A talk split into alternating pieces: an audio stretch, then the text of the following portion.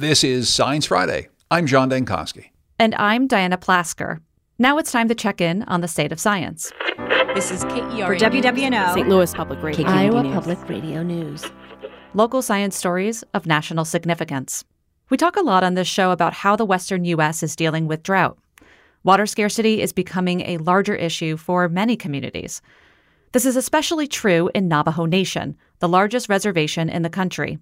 It's estimated that nearly a third of residents don't have access to consistently clean drinking water. Joining me to talk about work that's being done to make drinking water safer is my guest, Emma VandenEinde, Mountain West reporter for KUNC in Greeley, Colorado. Welcome to Science Friday. Yeah, thank you, Diana. I'm happy to be here. So tell us, why is clean water so sparse in Navajo Nation? So, the Navajo Nation doesn't have clean water because there's a lack of infrastructure there. I mean, you said it yourself roughly a third of the nation's population doesn't have reliable access to clean drinking water. And that's according to the Navajo Nation's Department of Water Resources.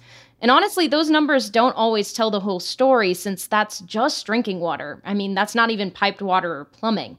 But saying a lack of infrastructure isn't entirely true either, as this lack of infrastructure has been caused by a legacy of neglect by the federal government. The Navajo people were forced onto these resource poor reservations and were not given the rights to do much with the land.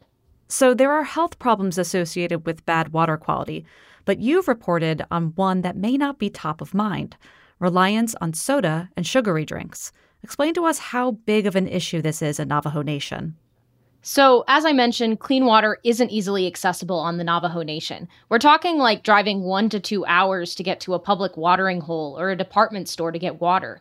But there are restaurants or gas stations that are closer and have soda for sale.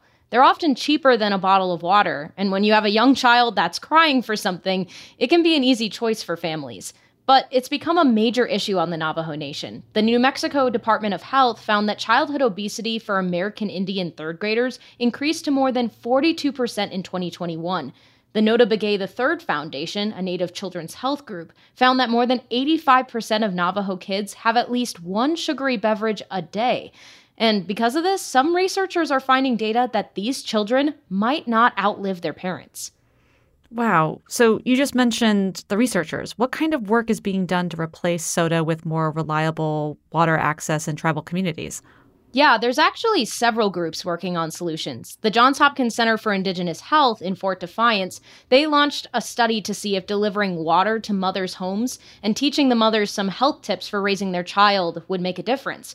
And it did. The kids that were part of the experimental group had a lower body mass index and drank less sugar sweetened beverages. The other group I spoke with for my story was Nota Begay III Foundation. It received $100,000 to help eight Native organizations encourage water consumption in their communities. And they got creative. Some of them did like a school water challenge to see how many kids would drink fruit infused water. And there was another group that put up signs that designated no sugar zones at a wellness center in their community. It's clear that this is a concern. It's amazing. It's kind of like the gamification of drinking water. That's great. You reported on a study that's going home to home in Navajo Nation to try and get detailed data on the state of water quality in communities. What challenges have the researchers found? Well, it really all comes back to infrastructure.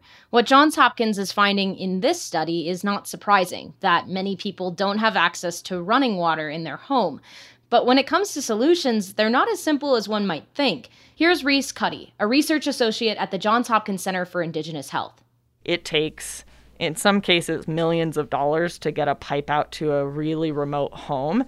And they're most likely always going to fall off the funding list due to that high expense and the geographic constraints.